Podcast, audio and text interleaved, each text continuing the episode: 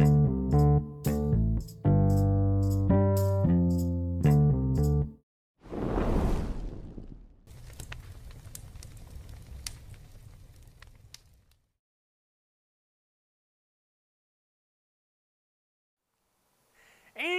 we are live and on. Well, maybe not live, but we're definitely on and up and running. Welcome to the church this evening, Fire Now Ministries, all the fun stuff. I'm glad you're here, and I'm glad everybody's here that's here and listening live and taking notes and doing all kind of fun stuff. It's good to be here. Um, I'm glad to be with you tonight. Uh, I think I got a pretty good lesson if you want to call it a lesson, so to speak. I called it mindful. So, mindful is the name, if you want to put that down. I got a little bit of scripture to throw out at you tonight, so um, be ready for that. But uh, it's going to be a good time. Let's pray. Father, in the name of Jesus, I thank you that we get to be together tonight, and I thank you for your word, and I thank you that it doesn't return void. I thank you, Father, that we are mindful of you. And I thank you, Father, that everybody's blessed in Jesus' name. We love you and amen. Hallelujah. All right. God bless you, Wyatt. All right. So, turn with me to Psalm 8. Psalm 8. Mm, I think I'm going to start out King James.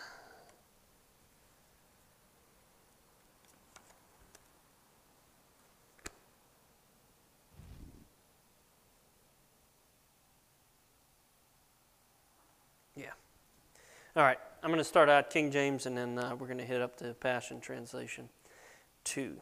So, Psalm 8. O Lord, our Lord, how excellent is thy name in all the earth, who, who has set thy glory above the heavens. Out of the mouth of babes and sucklings hast thou ordained strength, ordained strength. Because of thine enemies, thou mightiest still the enemy and the avenger.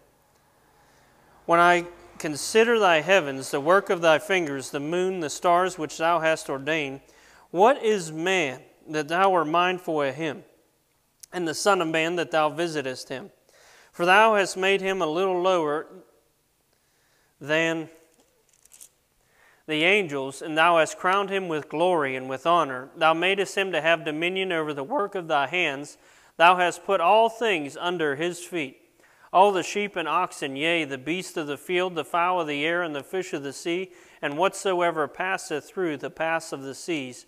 Our Lord, our O, o Lord, our Lord, how excellent is thy name in all the earth. All right. Give it to you in, in the Passion. I'm not going to read the whole thing. Let's see. Starting in verse 3 out of the Passion. Look at the splendor of your skies, your creative genius glowing in the heavens. When I gaze at your moon and your stars, mounted like jewels in their settings, I know that you are the fascinating artist who fashioned it all. But when I look up and see such wonder and workmanship above, I have to ask you this question. Compared to all this cosmic glory, why would you bother with puny mortal man or be infatuated with Adam's sons? Yet what honor have you given men created only a little lower than Elohim? Crowned like kings and queens with glory and magnificence, you have delegated them mastery over all you've made, making everything subservient to their authority placing the earth itself under the feet of your image bearers.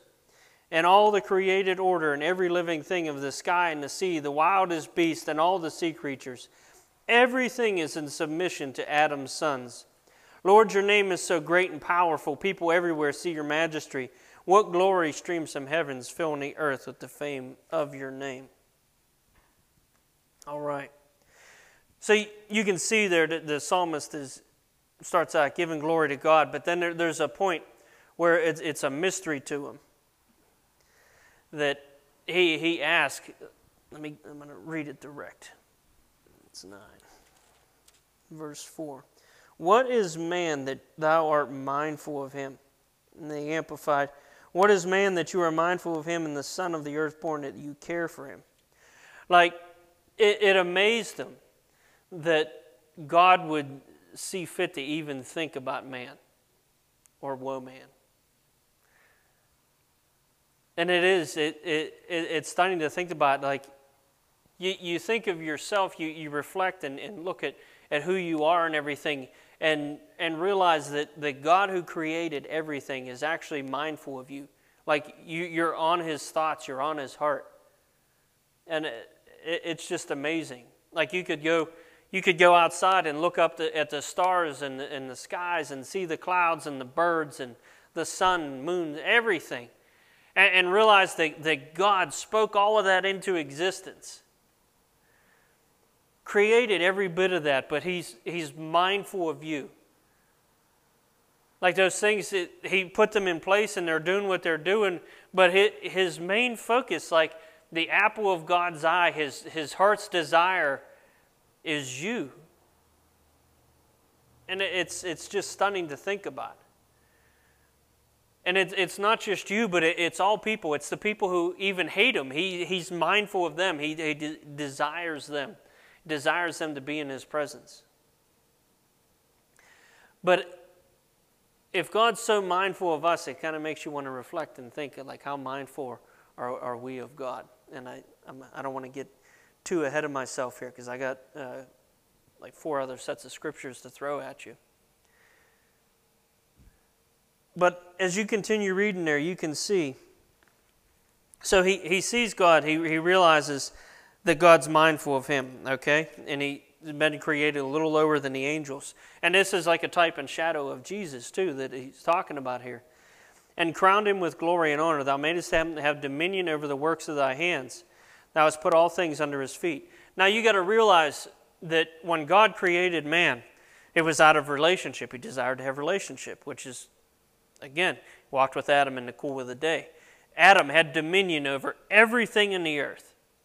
All the animals were subject to Adam. Everything. He ruled, reigned over the ground, every bit of the earth, like God gave it to man. But then when man, when Adam sinned, he like basically sold out and it all came into the devil's hands. Okay? And the devil ruled and reigned, and it's what brought the curse on the earth. It's what, what causes all the, the, the weather and everything. It's the, the groanings of sin that's now on the earth. Okay? But then Jesus came. And what, what did Jesus do? He became like a man and he brought everything in subject, right? And brought it all back in to the authority of, of who we are as Christians now. All right? I'm like, I'm running. I need to slow down, back it up a little bit. All right, go with me to Hebrews chapter 2, verse 5. And then I, I'll be able to build a little more on what I'm saying. Hebrews chapter 2.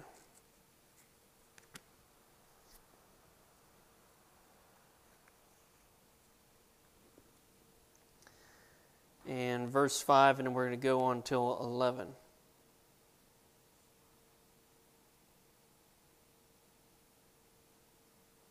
I'm going to read this out of the Passion.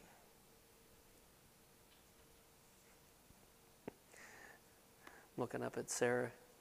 She's keeping everything together. So, Hebrews chapter 2, starting in verse 5, out of the Passion. For God will not place the coming world of which we speak under the government of angels, but the Scriptures affirm what is man that you would even think about him or care about Adam's race? You made him lower than the angels for a little while. You placed your glory and honor upon his head as a crown, and you've given him dominion over the works of your hands, for you have placed everything under his authority.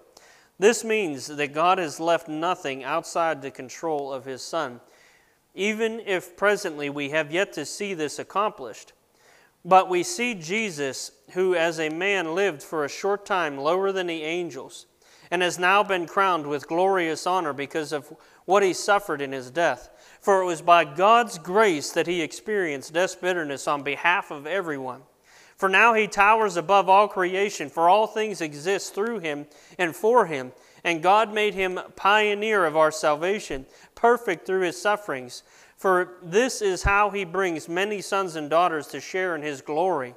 Jesus, the Holy One, makes us holy, and his sons and daughters, we now belong to this same Father, so he's not ashamed or embarrassed to introduce us as his brothers and sisters. And I'm going to stop right there.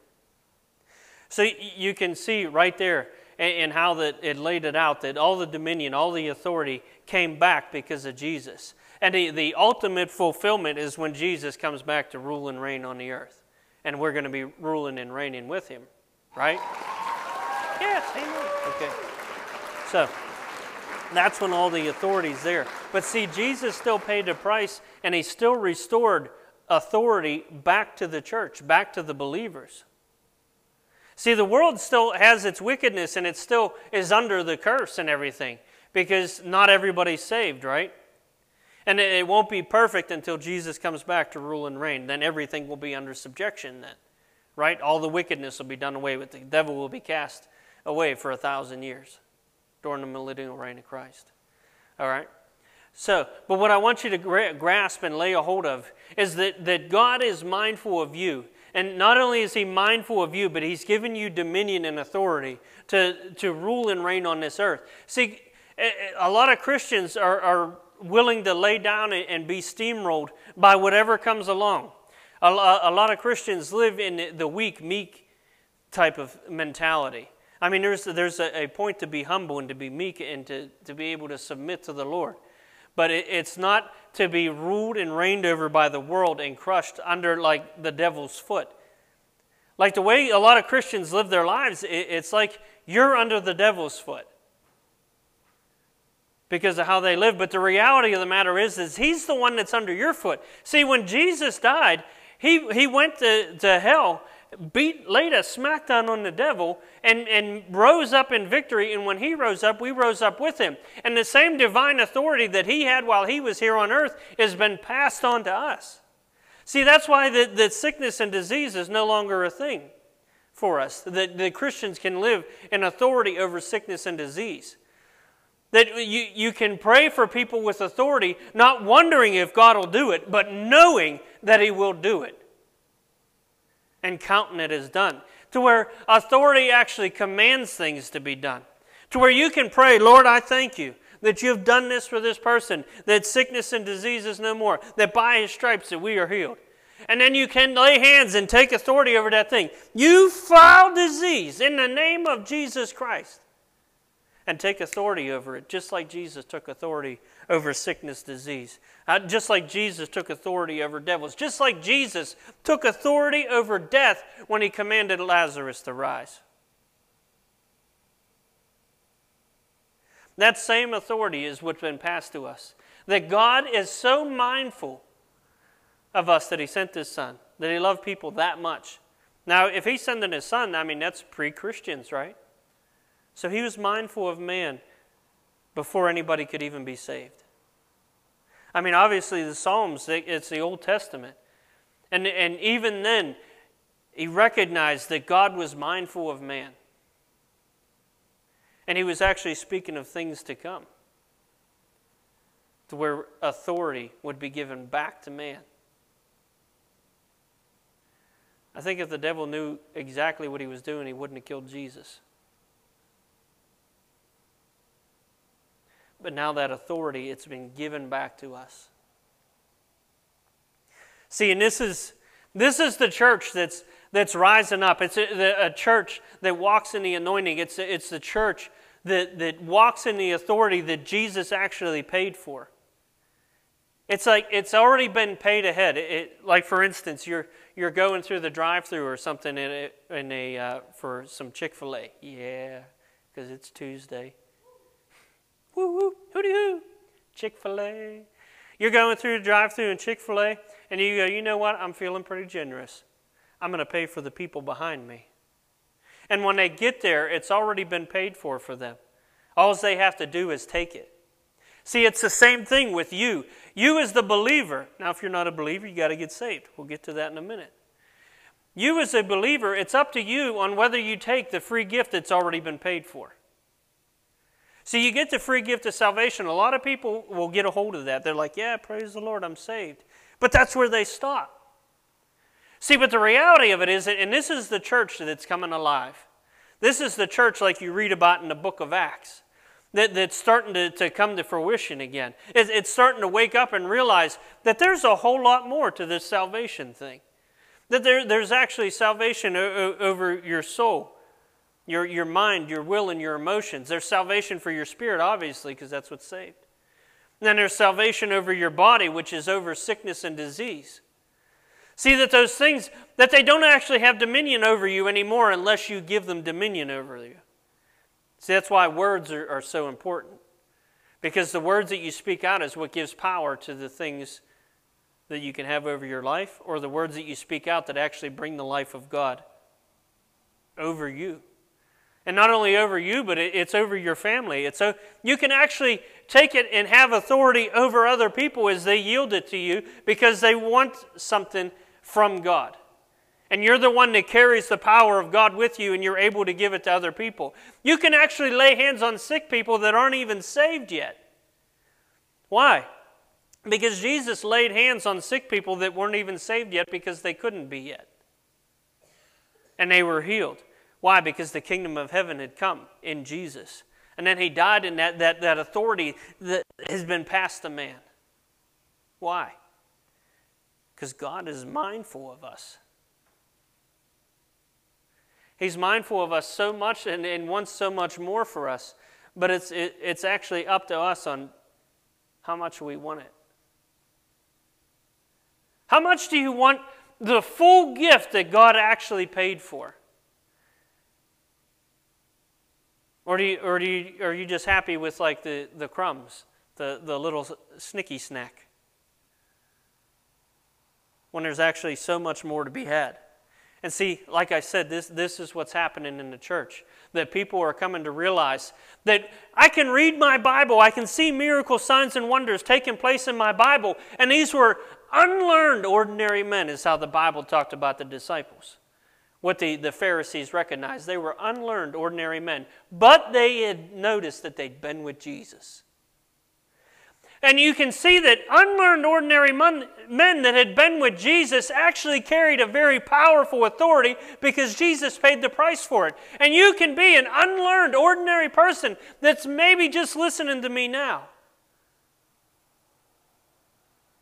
But you can realize and identify, you know what?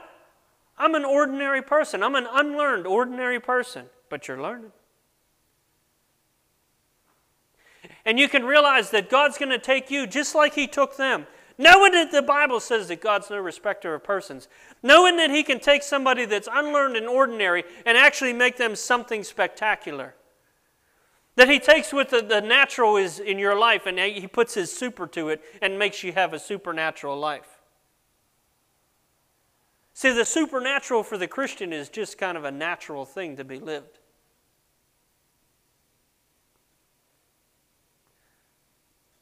And what you can read in the Bible, you can actually experience for yourself.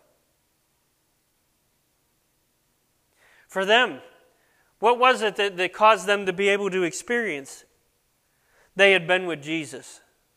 That's what it was. Like I said before, the Pharisees took note that they had been with Jesus. And see, uh, uh, for us as Christians, a lot of us are like, oh, what it would have been like to be with Jesus. But the reality of it is, when you get saved, you can be with Him because He comes to live in the inside of you. So you actually are a part of Jesus now. Jesus has become a part of you because He's put His Spirit, the Holy Spirit, now comes to live in you. So now you can spend time with Jesus. Spending time with Jesus is spending time in His Word to eat and feed and hunger and thirst after what He says in His Word. Spending time with Jesus is taking time to pray, to get alone with Him, to shut the door of your closet, get alone in the secret place, or get alone while you're driving in your car. Get alone with Him walking down the street. Get alone with Him in your house. Get alone with Him wherever you can and spend time with Him. See, and when you spend time with Jesus, you're making yourself mindful of who He is. And see, here's the reality is He's already mindful of you. And when you're mindful of who He is, and you're mindful of the things that He's able to do, the mindful of the things that He's still doing and has never stopped doing. And because you're mindful of that, the supernatural things, the Bible things that you read about, can actually take place in your life. I'm excited. I feel like I'm yelling constantly. Because that's the reality of what we live in. That's, that's the power of the full gospel of Jesus Christ. The full gospel goes beyond salvation, which, praise the Lord, is more than enough. But it actually carries power and authority with it. You can see that where it actually says about, uh, I got to find it again.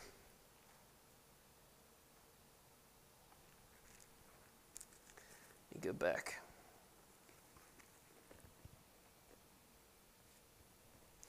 Psalm 8, verse 2.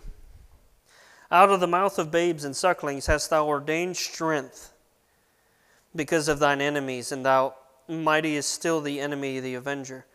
Thou hast ordained strength. And look what it says out of the mouth of babes and sucklings hast thou ordained strength.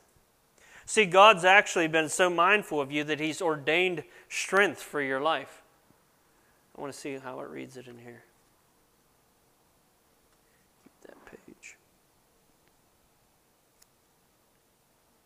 You have built a stronghold. Man, that's good.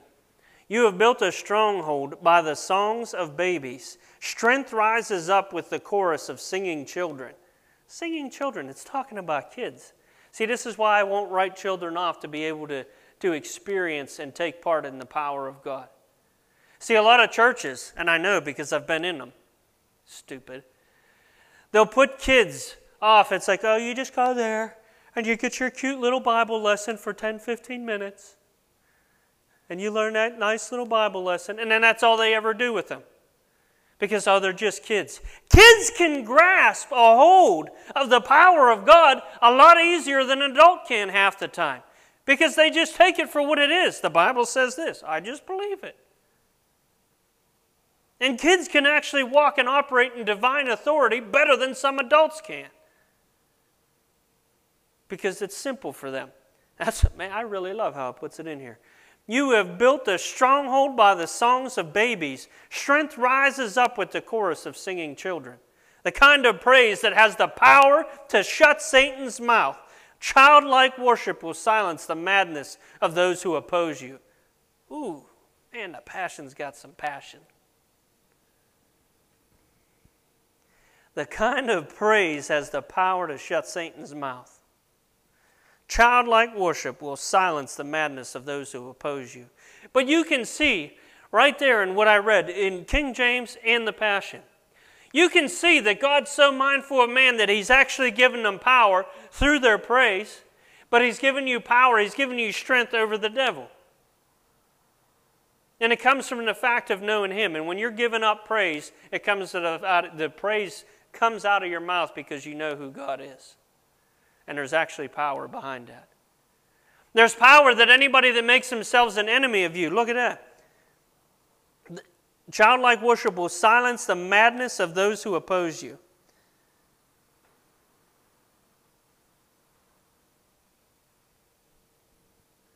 That you can actually shut your enemies up. The ones who tell you that no, you can't open your church doors, you can't do this, you got to wear a mask. Mm. You can't preach that here. You can't say that here. That's offensive.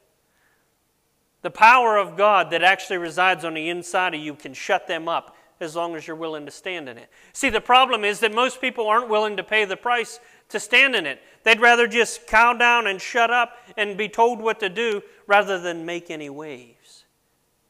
Well, I don't think Jesus would be like that. I think Jesus absolutely would be like that, that he would make some waves. Because everywhere he went, he made some waves. Everywhere he went, there was power going with him. Everywhere he went, there was people getting offended, getting mad at him. See, you got to understand and realize that you operate in a power and authority that was given to you by Jesus, and he did the same thing. And you're not meant to be one to cowtail and lay down. That you're meant to be one that stands in authority and says, No, I'm not going to do that. Out of all the churches that were told to shut down, not in this state, but in other states, there were churches told to shut down. No, you, get, you can't do that. only like a small percentage, 1% if not less, maybe only one church in any one of these areas I'm talking about, actually made a stand and decided to come against and sue the government for their right and privilege to do what was God ordained for them to do in the first place to assemble and worship. Because the church of Jesus Christ is essential, it carries power.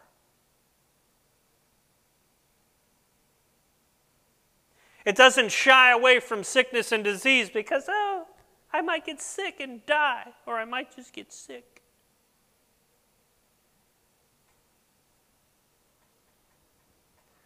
But instead, the church stands up and goes, I'm going to lay hands on the sick that they shall recover. Well, there went your social distancing.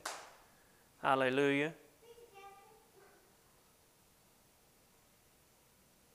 Like, with Jesus, did he social distance with the lepers? You know, it was actually illegal to go to the lepers and for the lepers to come to you to, by sentence of death.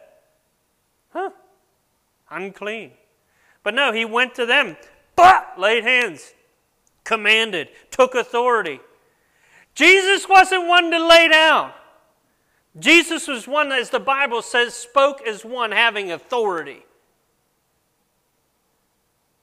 And that same authority has been passed to us.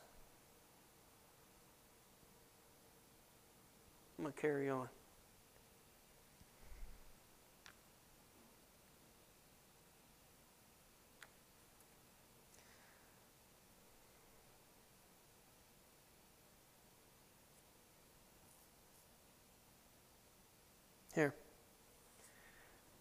Verse 10. Hebrews chapter 2, 10. For now he towers above all creation. This is after his death and his victory and raising. Above all creation, for all things exist through him and for him, and that God made him pioneer of our salvation, perfect through his sufferings. For this is how he brings many sons and daughters to share in his glory. You're going to share in his glory, you're going to share in his sufferings too. Because just like people hated him, and Jesus even said that people, they, like they hated me, they're going to hate you. See, people have gotten to the point to where we just want things nice and easy. We don't want to bug anybody. We want everything to be nice and smooth. We don't want to make any bumps. But the reality of is your Christian life's not that. It's, it's a, a, a constant thing of laying down your life, laying down what you desire, coming outside of your comfort zone. Oh, I don't know. That makes me uncomfortable. Too bad. Buck up. Get out of your comfort zone and go do what God told you to do. Because I'm telling you right now, everything He's going to tell you to do is going to be well outside your comfort zone. And that's okay. Because once you get in there, He's going to comfort you anyway, because that's who He is. He's a comforter. Holy Spirit comes and He brings you comfort in those things where you think you wouldn't have any comfort. That's just the nature of God.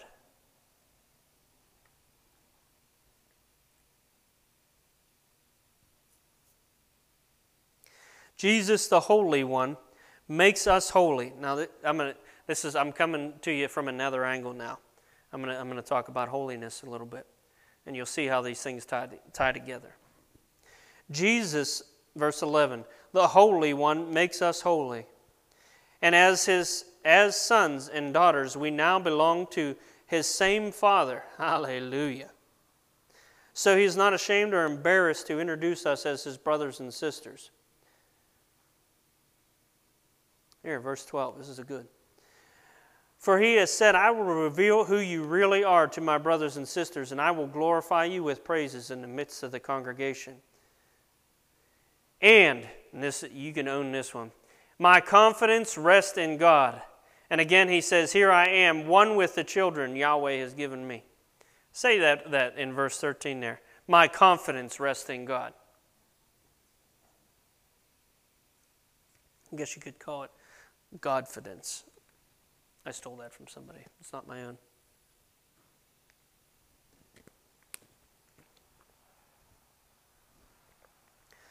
All right. So, Jesus, the Holy One, makes us holy. And as sons and daughters, we now belong to the same Father. Holiness, right? Holiness is separate from wickedness, correct? Holiness is another thing that's part of a Christian's life. See, Christianity has become, become so close to, oh, you know, you know, it's okay. God understands. Yeah, God understands. God understands you're going to hell. God understands that where there's sin, there's death. God understands where there's not holiness, there's got to be what else? Wickedness. See, it's, it's like a, a one or the other thing. If you choose no Jesus, you choose to not go to heaven. So the other choice is already made for you. If you choose to live outside of holiness, you're choosing to live outside your relationship with Jesus. Uh, see, now is where people are going to be like, I don't know if I want to listen anymore. It's like I was good with the power and the authority part, but I don't know about this holiness part. See? Now, the holiness part is where the self examination comes in. This is, is where you open yourself up to the Lord. Say, Lord, check me out. I need a heart check. All right? Go with me. Isaiah chapter 6, verse 1. Isaiah 6 1.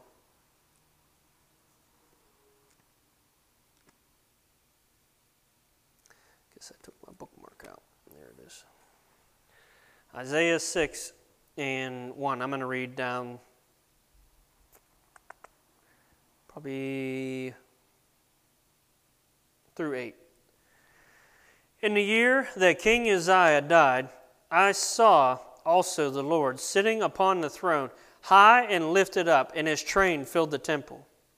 Above it stood the seraphims, each one had six wings. With twain he covered his face, and with twain he covered his feet, and with twain he did fly. And one cried unto another and said, Holy, holy, holy is the Lord of hosts. The whole earth is full of his glory.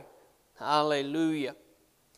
And the post of the door moved at the voice of him that cried, and the house was filled with smoke.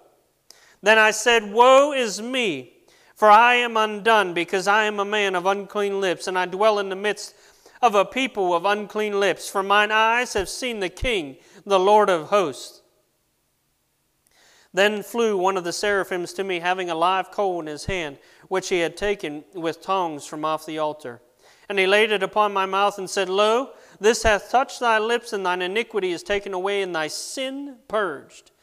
Also I heard the voice of the Lord saying, Whom shall I send, and who will go for us? Then I said, Here I am, send me. In verse 9, he said, Go, tell this people, hear ye indeed, but not under, understand not. See ye indeed, but perceive not. So then he was given his mission. What I want you to see there, that in the presence of the Lord is, is there's holiness. See, when you, you get into the presence of the Lord, see, this is what actually causes people to get saved. This is why you don't have to tell people how wicked and, and vile and disgusting they are is because when you come around, the presence of the Lord comes around with you. When you start speaking out the Word of God, when you start telling them about Jesus, the conviction comes because the Holy Spirit comes. Why? Because they're in the presence of the Lord. See, what happened with Isaiah is he looked up, he seen God, he realized the presence of the Lord was there. He seen and knew God, right? He became what? Mindful of God. And when he became mindful of God, that shined a light inside of him, and he realized the wickedness that he had in his own life. He, Woe to me, I'm undone. It's like, oh no. Bad things are about to happen. I'm undone. I've seen the Lord. I've looked at the Lord. He got into the presence of the Lord and got confronted with the sin that was in his life. See, that's what happens for the Christian when you get saved. But see, it's not something where it's a one time hit and done. It's something that you should be mindful of your whole life is the presence of the Lord. If you're mindful of the presence of the Lord, you'll be mindful of the holiness of God. If you're mindful of the holiness of God and He says to be holy as I am holy, then you're going to be mindful of what's in your life. You're going to be mindful of the things that need to get ripped out and burned away. Just like the angel flew up with the coal and touched his lip, the fire of God can burn out the wicked things that try to come into your life. Just like it burned out all the sin when you got saved, it'll keep that flame going and burn out anything that tries to come and tempt you to where you can actually live a life free from sin. You can live a life that's been purged by the fire of God. You can live a life that's holy and righteous. Why? Because He says, Be holy as I'm holy. The Bible says that you have the righteousness of God in Christ Jesus. As you become a Christian, the righteousness of God, the holiness of God actually comes onto your life. And as long as you're submitted and yielded to God, that holiness will be worked in you. That fire will continue to burn. Hallelujah.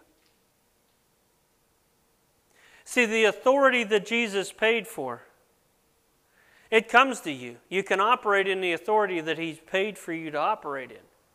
But the fact of the matter is that you won't be able to do any bit of it without the holiness of God in you. See, without holiness, you ain't going to have it. Because it won't exist where there's sin.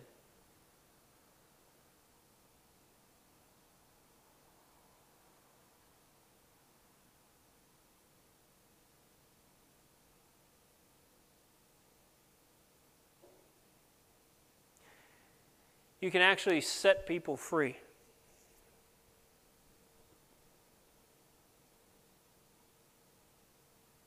Hallelujah. Because it's God that's still doing it. And the more you let holiness flow in your life, the closer you get with Him. See, here's the reality of it is, is that the deeper your relationship goes with God, for lack of better terms, the easier it gets. There's still going to be struggles, but it's going to be the kind of struggles that people are going to have to tell you you're struggling. You're having a hard time. Oh, you know what? I've been resting in the presence of the Lord. His yoke is easy, his burden is light.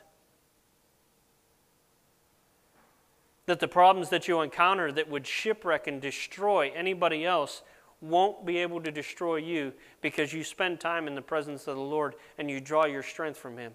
This is why people are, are, willing and able to lay down their lives for the gospel of Jesus Christ. This is why people are willing to go to jail for it. They're willing to lay down that. And just like there's people willing to make a holy and righteous stand in the power of God for Jesus Christ.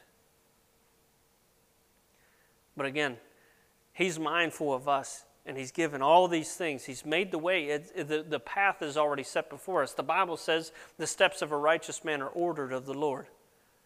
The pathway's already been laid out before you.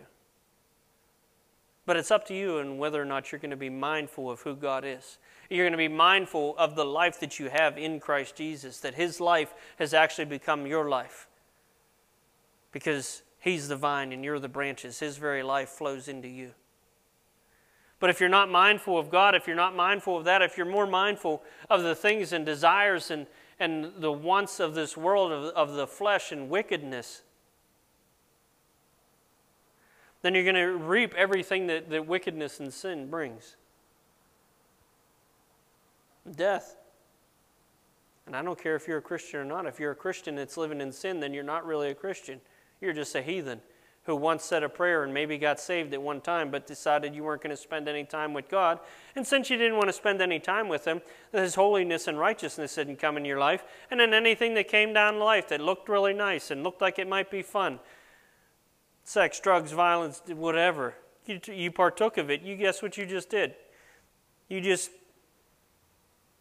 throw, thrown Jesus away and decided to take that life up again. The Bible says that nothing can snatch you out of the hand of God, right?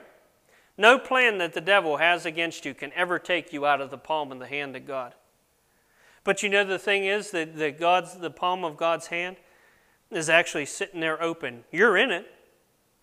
You're open. It's open for as long as you want to stay there.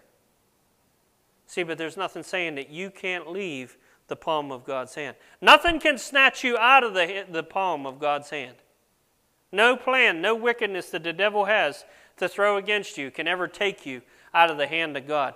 But that hand is always open for you to be able to jump right out of there. Just because you become a Christian doesn't mean your free will is gone. You can choose to go back to a life of sin.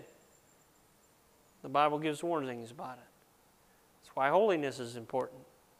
It's not holiness of your nose is stuck up in the air and I'm holier than thou. And you talk like this, looking down on everyone. with your nose held so high that as you walk through the door, it rubs on the top of your door frame. Because you got liar, liar pants on fire, so you know your nose is that long to touch the top of the door frame. It's not that kind of holiness. It's the kind of holiness that's built on the inside of you out of the fact that you spend time with Jesus. It's the holiness that, that continues to grow and flourish in your life the more time that you spend with Him. And I'm talking time in all kind of different ways worship, praise, prayer,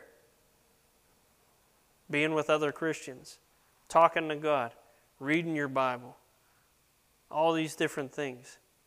See, revival that everybody wants and longs for is going to come out of relationship. It's going to come out of a burning desire to experience and have more of God. I'm not yet there yet. I'm, I'm in a, a, a sense of, like Isaiah, I'm like, woe to me, there's more to be done. There's more that I can be doing. Lord, there's more that can be purged out. Turn with me. Psalm 139, 23 and 24. I'm going to give it to you out of both things. I mean, you could read all of Psalm 139 in reality. It's actually, it's actually pretty powerful, and it, and it Psalm 139 will, will show you the, the type of person that God wants you to be. A person that, that doesn't settle and accept wickedness and sin, but a person that is, in a sense, hates it. Not even in a sense, just does hate it. All right? That's for another time. I think i I'll build on that another time. But what I want to take you to right now is where it's uh, the examining of yourself. Psalm 139, verse 23 and 24. Search me, O God, and know my heart. Try me and know my thoughts, and see if there be any wicked way in me, and lead me in the way everlasting. Let me give it to you out of here, too.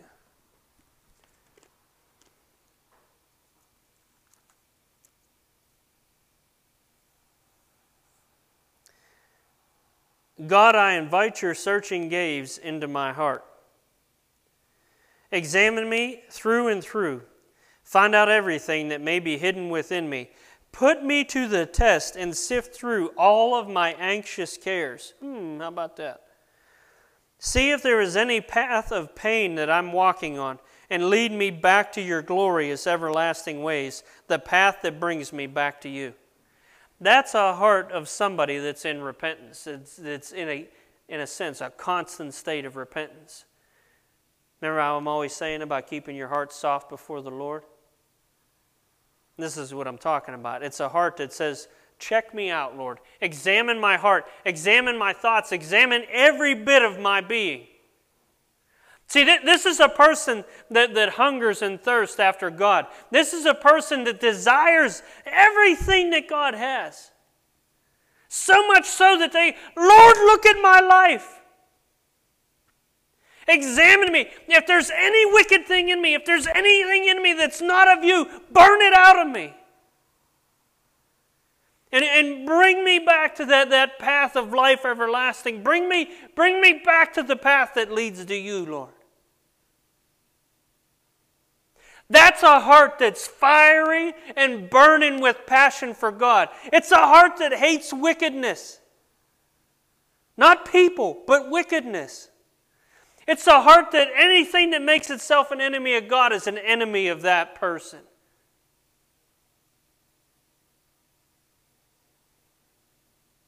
Now is not the time to have a life where you lay down and get steamrolled. Now is the time to stand in the authority that God's paid for you. And the only way you're ever going to stand in that authority that God's paid for you is by being with Him, being close, and letting Him examine your life.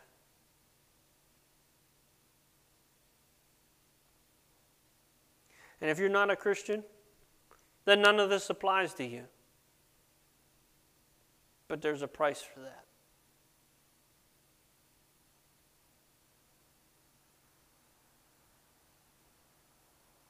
There's a price that's you don't actually have to do anything for. It'll just happen. It's like the default switch. No Jesus, default hell. Because God ain't going to force you to come to Him. I seen something recently that the, the Pope told atheists you don't have to believe in God to go to heaven. Okay, let's, let's examine this a little bit. The Pope is telling atheists who don't believe in God that they don't have to believe in God to go to heaven. If they don't believe in God, they probably don't believe there's, there's a heaven anyway. So why are they listening to the Pope? Just let's logic this a little bit. Right? So they don't think that there's a God, so they don't think there's a heaven, but somehow they get to go to heaven. So and in reality, what he's telling them is that there is a heaven, and you get to go there for free, and you don't have to be a Christian. That's stupid. Because Jesus said, I am the way, the truth, and the life. No one comes to the Father except by me. So the only way to get to heaven is through Jesus, right? So, in other words, you're going to have to believe in Jesus to get to heaven. See, but deception leads people to think, oh, no, everybody's going to be okay. Here's another thing. If, uh, as an atheist, if you just die and there's, there, there's nothing else, then why not just do whatever you want in this life and live like there's, no, there's nothing to pay for? Right? Why not go and, and just do anything? It doesn't matter if it's illegal or not. This is the only life you get to live, so you might as well live it to the fullest. And hopefully you don't get caught. You might as well study and be real smart and not how to get caught. But what actually leads you to be moral and decide not to kill everybody every chance you get, not to steal from people? What causes that? I don't know. Just a little food for thought for anybody that might come across this and watch it and Maybe you're a self proclaimed atheist. I don't know. Something to think about. Because there's only one way to get to heaven, and that's through Jesus. There's only one way to operate in, in the power and the authority that God has been so mindful to give you. It's the one, be mindful of Him and to come through Jesus and then recognize that it's yours and just go ahead and lay a hold of it and lead a life that's like that. I'm going to save the rest of Psalm 139 for another time because it's actually pretty powerful and it's like, and it's a, a I guess you could say another train of thought. But what I want you to do is ask yourself tonight, today, this morning, whenever you're watching, but if you're here with me now, it's tonight. God's mindful of every bit of our being. The Bible says that He knows the hairs on your head whether they're going plus or minus. He knows the very hairs on your head. Every last one of them's numbered. But the other thought of it is, is how mindful are you of God? Right? And how does your life look when you're mindful of His presence? Do you think that you'll have a life that's living in wickedness and doing sinful things if you're mindful of the presence of God all around you? Because you've got to take into consideration when Isaiah came into the very presence of God, he looked up and seen God. He recognized God, that he became one who was really mindful of who God was and recognized everything in himself.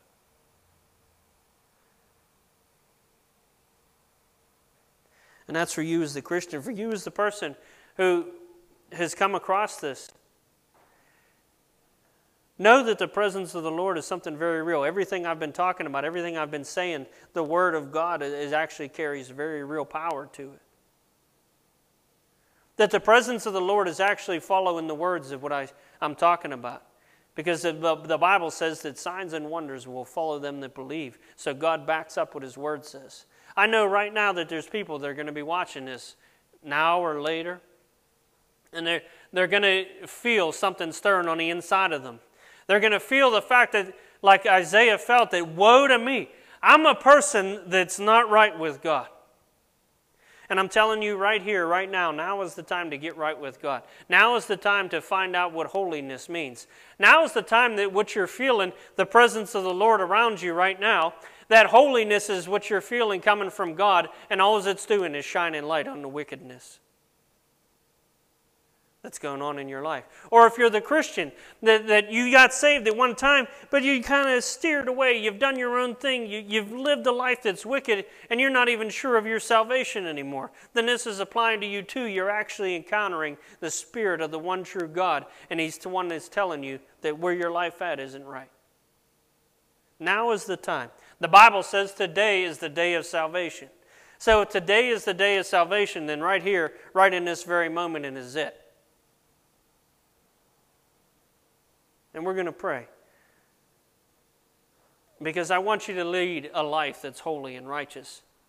I want you to lead a life that, as the Bible says, makes you a peculiar person. That people will look and not understand you, but it won't matter to you because everything about Jesus is all that's going to matter to you.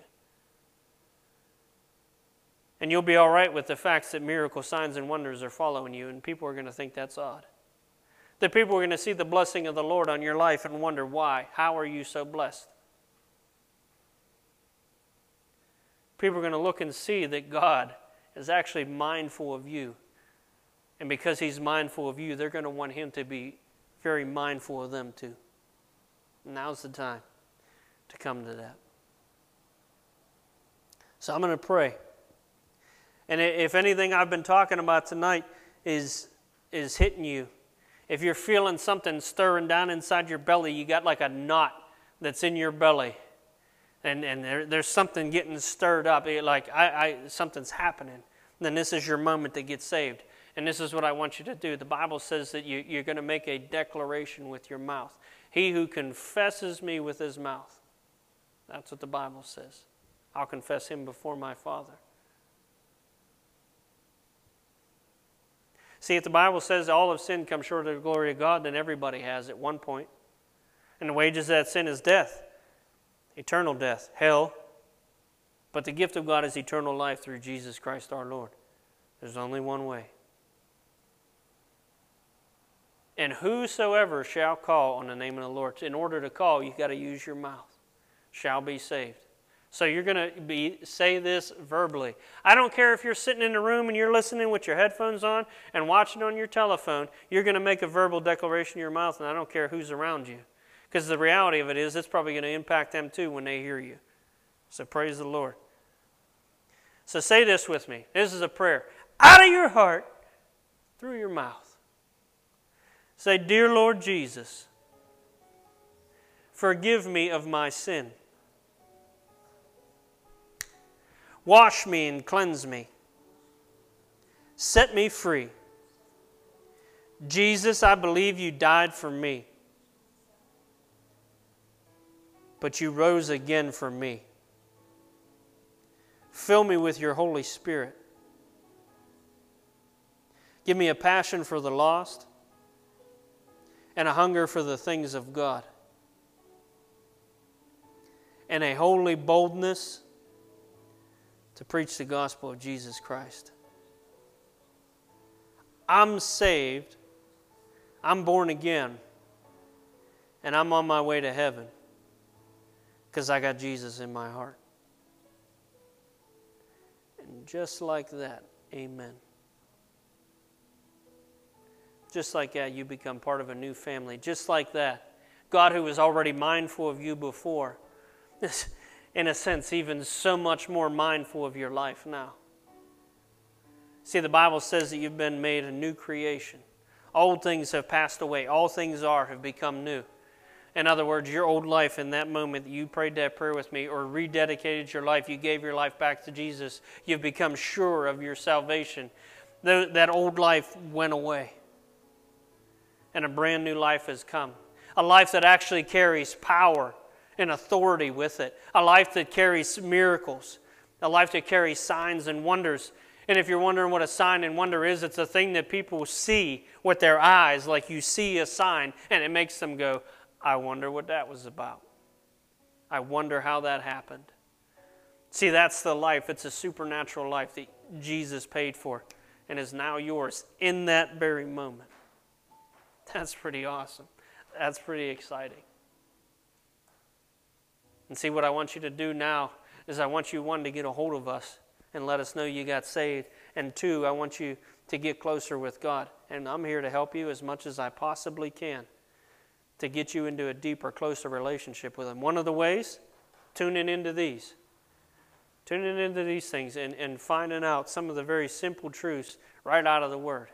I probably shared with you one, two, three, four passages of Scripture and maybe 30 verses, plus a bunch of other ones that I just threw out. The Bible's simple. Leading a Christian life is actually a simple life. It's one that's going to be hard.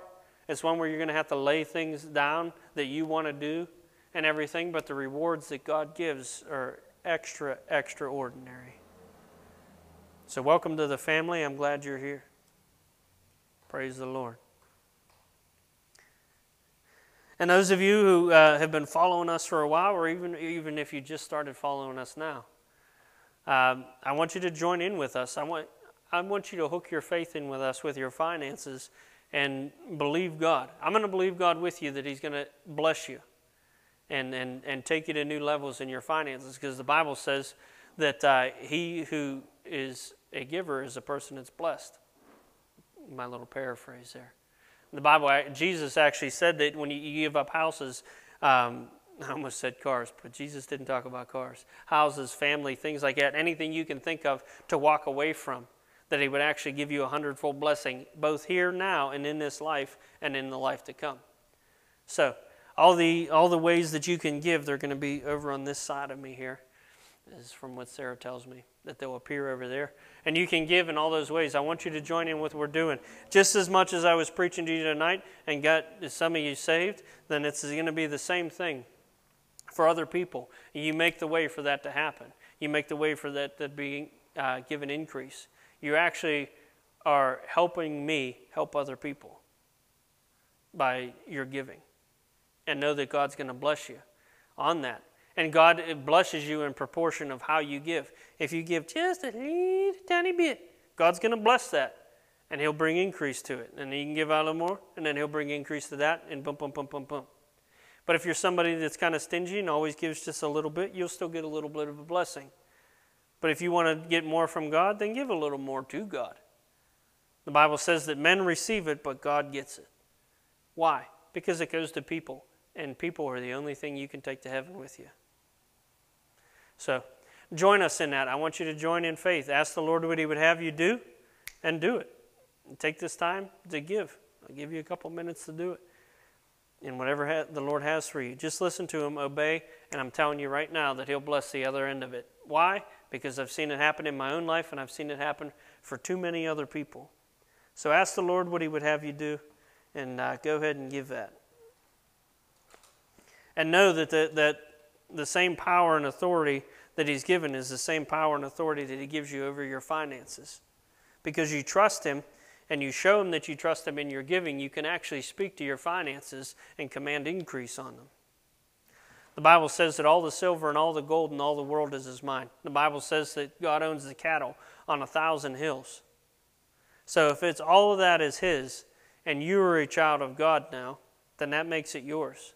And as a king's kid, as a son, you can come up and go, Lord, I thank you, you meet all my needs according to your riches and glory. So your needs are already met. And Lord, I thank you that you make me a blessing. So, Father, I, I, I ask you for the money to come, and then you say, Money come, so that I can be more of a blessing to people. That's the nature of it. So, go ahead and, and you do that and know that you'll be blessed. Father, I pray in the name of Jesus that as people give, Father, I thank you that you speak to them in their spirit. I thank you, Father, that you, you open up their heart to receive in giving, Lord. And I thank you, Father, that there, there will be overflow in their lives, Lord. I thank you, Father, for abundance. Your word says that we shall not lack. So I thank you, Father, that there's no lack in their life, there's no want in their life, but there is overflow. Your, our cup runs over, Lord. So I thank you, Father, for that. That in faith they speak that out, that their cup runs over. And I thank you, Father, as they pour out, that you pour all the more back into them according to what your word says. In Jesus' mighty name, we thank you, Father, for it. Amen. All right. You be blessed as you go. I love you. I thank you for everything you've given to us. Again, you follow the little things on the side there. Mwah. God bless you. I love you, and I'll see you again. Bye bye.